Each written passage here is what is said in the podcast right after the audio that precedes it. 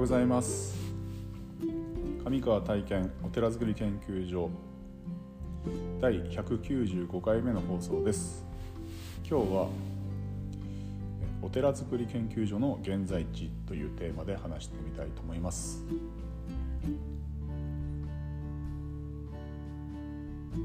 まあ、このお寺づくり研究所ということの現在地ということで、まあ、まずどういう趣旨でこの、えー、研究所というものを、まあ、立ち上げたというか話したをしたかというと流れ的にはですねこの、えーと、音声配信ですね、えー、を、えー、まず始めたわけです。でこれは上川体験のという冠がついているので私個人がそのお寺づくりに関しての、えー、思いとか考えとかえー、そのまあいろいろその関連することですね。をまずこうアウトプットする。自分が思ってることをまず話してみようということで、えー、個人的に始めたことだったんですけども、まあ、この配信にまあ共感していただいていた方とか何か面白そうなことをねやってるねっていうようなことで、えーと、そういう方たちの声を反応を、まあ、お聞きしてでまあなんかこうこういう今配信やってるんですっていうことを伝えたりとかしてでこのお寺づくり研究所というものにまあ関心のある方を集めてというかね集まっていただいてまあそれでお寺づくり研究所というものをまあ、えー、作って作ってというか仮設置して、えーえー、その現在に至るんですけどもでこの冠がついてるあの上川体験のという冠がついているお寺づくり研究所とその面白そうだっていうふうに集まってきていただいた方のお寺づくり研究所というのは、まあ、明確に分けてるんですよねある意味。それはなぜかというと,、えーとまあ、いろんなお寺を見て回っているとやはりちょっと問題点としてあるなと思ったのがそのお寺作りを、えー、僧侶や、まあ、持続を中心にやってしまうと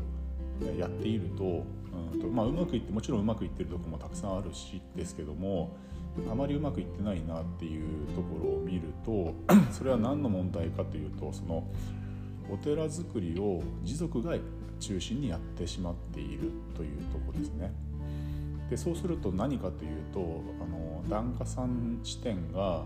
なかったりとか、まあ、一般の方のに対しての視点がなくてどうしてもお寺はこういうことをやりたいとかお寺は皆さん檀家さんはこういうことを望んでますよねというその何て言うかなお寺側目線のメッセージが強くなりすぎてあのいや私たちは本当はもっとこうしてほしいんだけれども、えー、やっていただけないやってくれてないっていうような、まあ、不満まではいかなくてもなんかちょっとこう焦点がずれてるところがあるなと思ったんですね。でそこで、まああのうん、その上川体験のお寺づくり研究所というのはあくまでも持続側お寺側の意見としてえー、こういうことをどう思いますかというこういうことを、えー、例えばやってますけども、えー、皆さんどうでしょうかっていう一般目線で見てもらうための、まあ、別機関としてですねあのお寺づくり研究所というものがあってで逆にそのお寺づくり研究所っていうのは、まあ、一般の普通の人たちがお寺に期待することとかこういうお寺になってほしいとかえーとまあ、お寺でこういうことをしたいとかっていうことを、まあ、研究をし、えー、実践をしていくというような機関でその、えーと、いわゆるその同じ名前でちょっとややこしいんですけども冠がついてるのとついてないのとの組織としてはこう一応こう 明確にこう分けているというふうなことを、えーまあ、考えてるわけですよ。で一応そこでそれは現在の、えー、お寺作り研究所の方たちにもちゃんとお伝えしているし、えー、自分自身も、うん、そういうふうなことで、えー、あくまでもその、えー、違うんだよ違うっていうか、まあ、同じもちろん一緒に進んでいくんだけれどもそこにはこう明確な、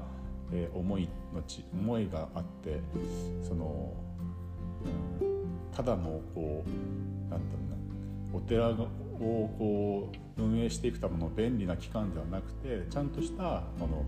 えー、組織として、えー、いろんないろんな意見とかも集約して実践していくということのその学びの場でもあるということを、まあ、あの明確に違うなというふうに思っていて。なのでうんと例えば、まあ、今ずっと話をしているペット供養についてもお寺としてはこういうペット供養をしたいと思っているんですけども、えーと、研究所の皆さんどう思いますかというような、まあ、こう投げかけというかね提案というか。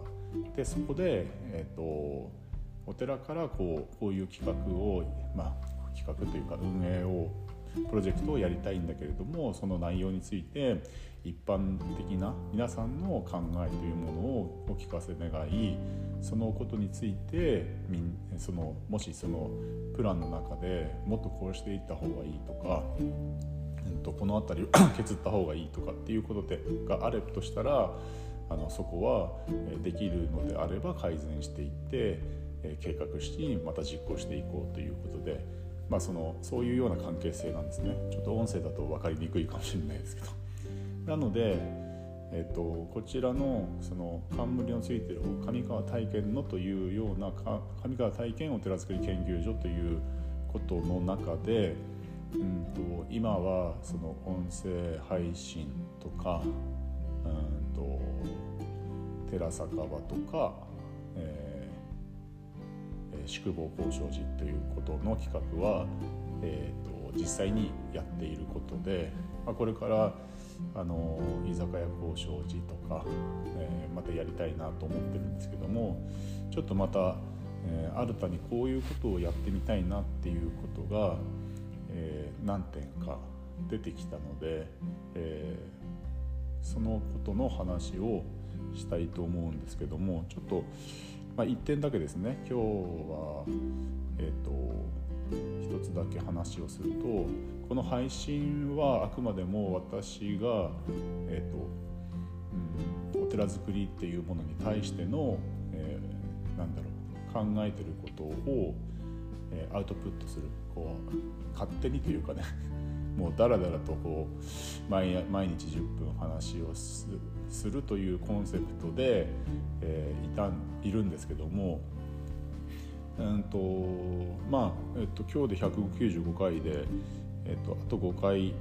話をすると200回で、まあ、約10ヶ月やってるので月だ大体20回ぐらいのペースになってるのかな、うん、っていう計算になるんですけども、まあ、その中でですね、あの過去の放送で、えーと、もうちょっと深掘りをしたいところとか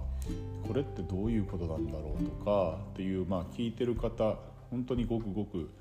少数の方なんですけども、えー、その少数の方でもやはりこう、うん、なんだろう、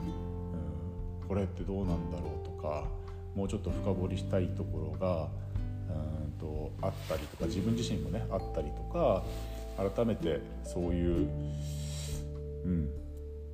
質問というかね、うん、疑問というか、えーまあ、その放送の内容だけでなくてもうん、まあ、これからのその、えー、ことみたいな感じであのお聞かせ願えるとまたあ別の角度から、えー、過去の まあ僕はこの、えー、音声配信も自分の中では音声資産だと思ってるので あの資産をちゃんと掘り起こして、えー、リリニューアルまあ例えば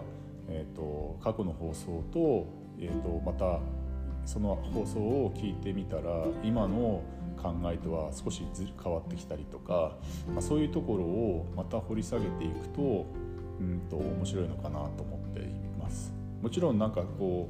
う放送している上でこことここの部分重なってってここの部分とここの部分は矛盾があるよなっていうことも出てくると思うかもしれないけれどもそれも、えーなんかそこがなんか面白いというかまあ、それが成長なのか衰退なのか わからないですけどもそういうことすらも楽しんでいきたいななので、まあ、聞いてる皆さんもなんかこう、えー、そこに関わってもらえるようなことがあればいいなと思っています。え、実はちょっとお試しで一つ、えー、こう熱心に聞いていただけてる方にお願いして一つご質問を頂いてるんですけどもちょっとまだそこで整理がついてないのでお話できないんですけどもうんとそれもちょっとやってみて明日でもやってみて、うんどんな感じになるのかなっていうことも聞いてもらってイメージしてもらえればなというふうに思ってます。はい今日も一日素晴らしい日をお過ごしください、えー、お祈りしております。ありがとうございました。